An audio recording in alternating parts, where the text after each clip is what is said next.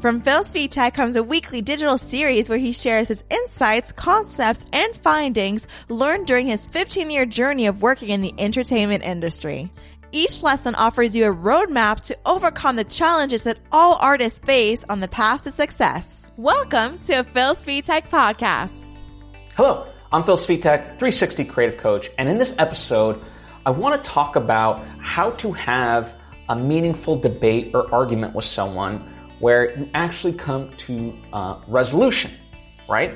So, first off, whenever you go into a debate or argument with someone, always approach it from the standpoint that you do actually want to get to a solution or or whatever else, uh, as opposed to just winning your argument. When you try to do that, it doesn't benefit anyone, and you're you're you're defensive as opposed to actually listening, and you're much more just trying to prove your point versus versus the actual solution. You know, coming to a resolution in the whole thing, and this applies both professionally and personally.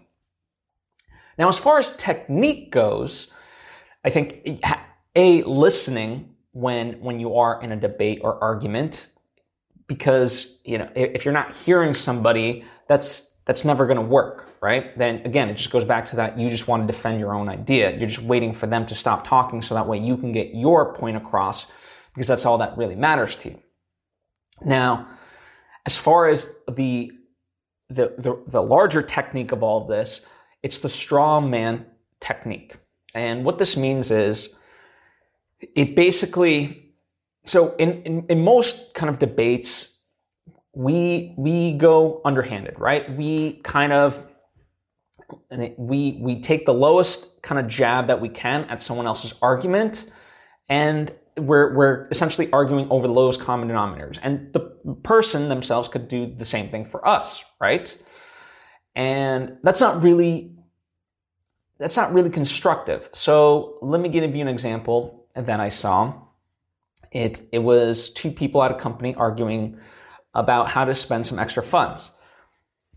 One person argues that they should use it for uh, the the website, yeah, for like a marketing campaign, another is arguing that they should spend the money for a convention to go to.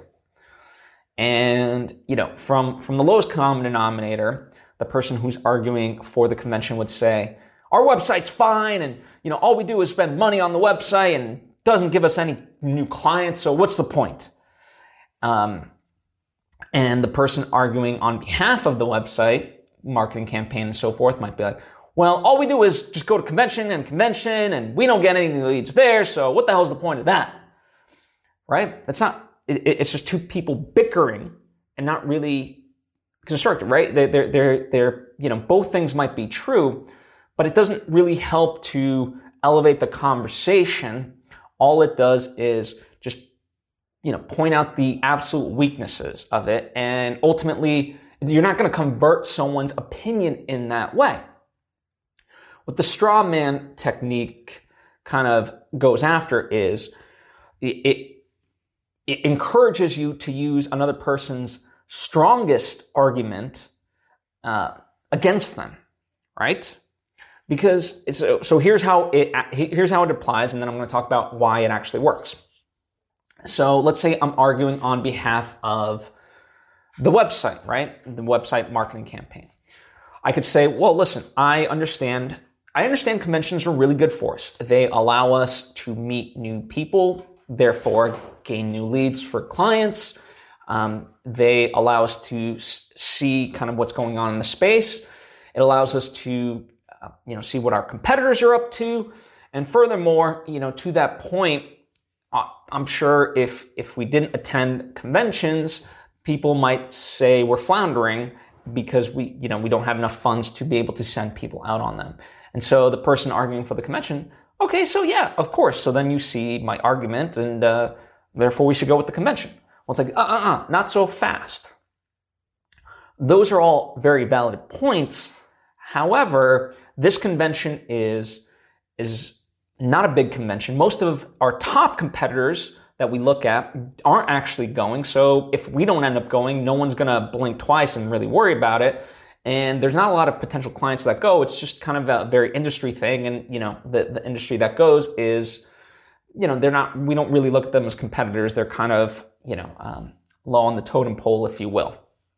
And instead, we could put that money into the website and you know there's a there's a big convention coming up two months from now. Let, instead we should put focus towards that in terms of you know convention going because that's a much bigger deal than versus you know splitting our time and trying to make something for this convention and that convention. So uh, see in that sense you you honor the other person's strengths and you know you highlight them. Therefore when you go to make your argument it only is that much stronger because you're already acknowledging what the strengths of the other person's argument are and now you're kind of going above and beyond rather than again the lowest common denominator. Now in this example does that mean that the website will end up winning this debate? No because then the person you know what, what you've essentially set up the person to do that's arguing for the convention now they're going to have to argue on merit.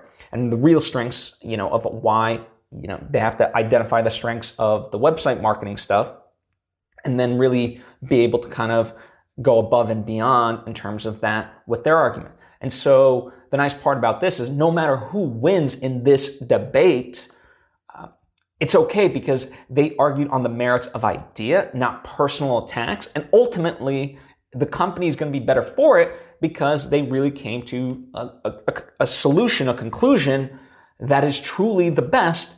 You know, the best idea really ends up winning.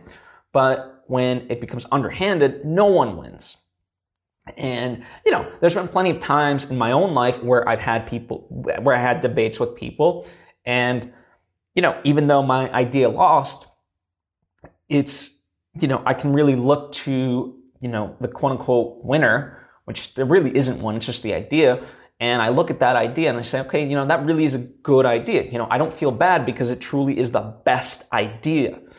And so, you know, from that perspective, that's why this works is because A, you know, it, it, it sets you up to listen to the other person. It, in fact, it forces you to be in someone else's perspective in order to initiate that, that argument. So you're already kind of switching and, and you have to put yourself in those shoes and therefore, um, you know you're empathizing you're humanizing uh, with the with the other person as opposed to just being combative right?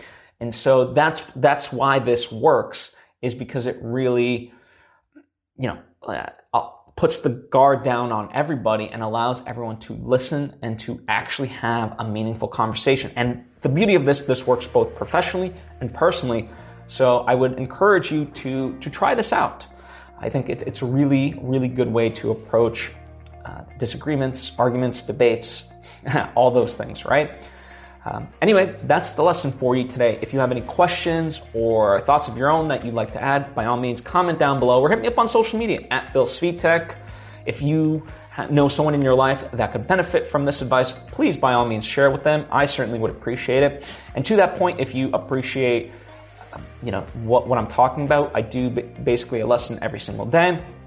And if you're not yet subscribed or following, I would encourage you to do so. That way you get all the various lessons that I put out right when I put them out. Anyway, thank you for taking time to tune in. I hope to see you next time.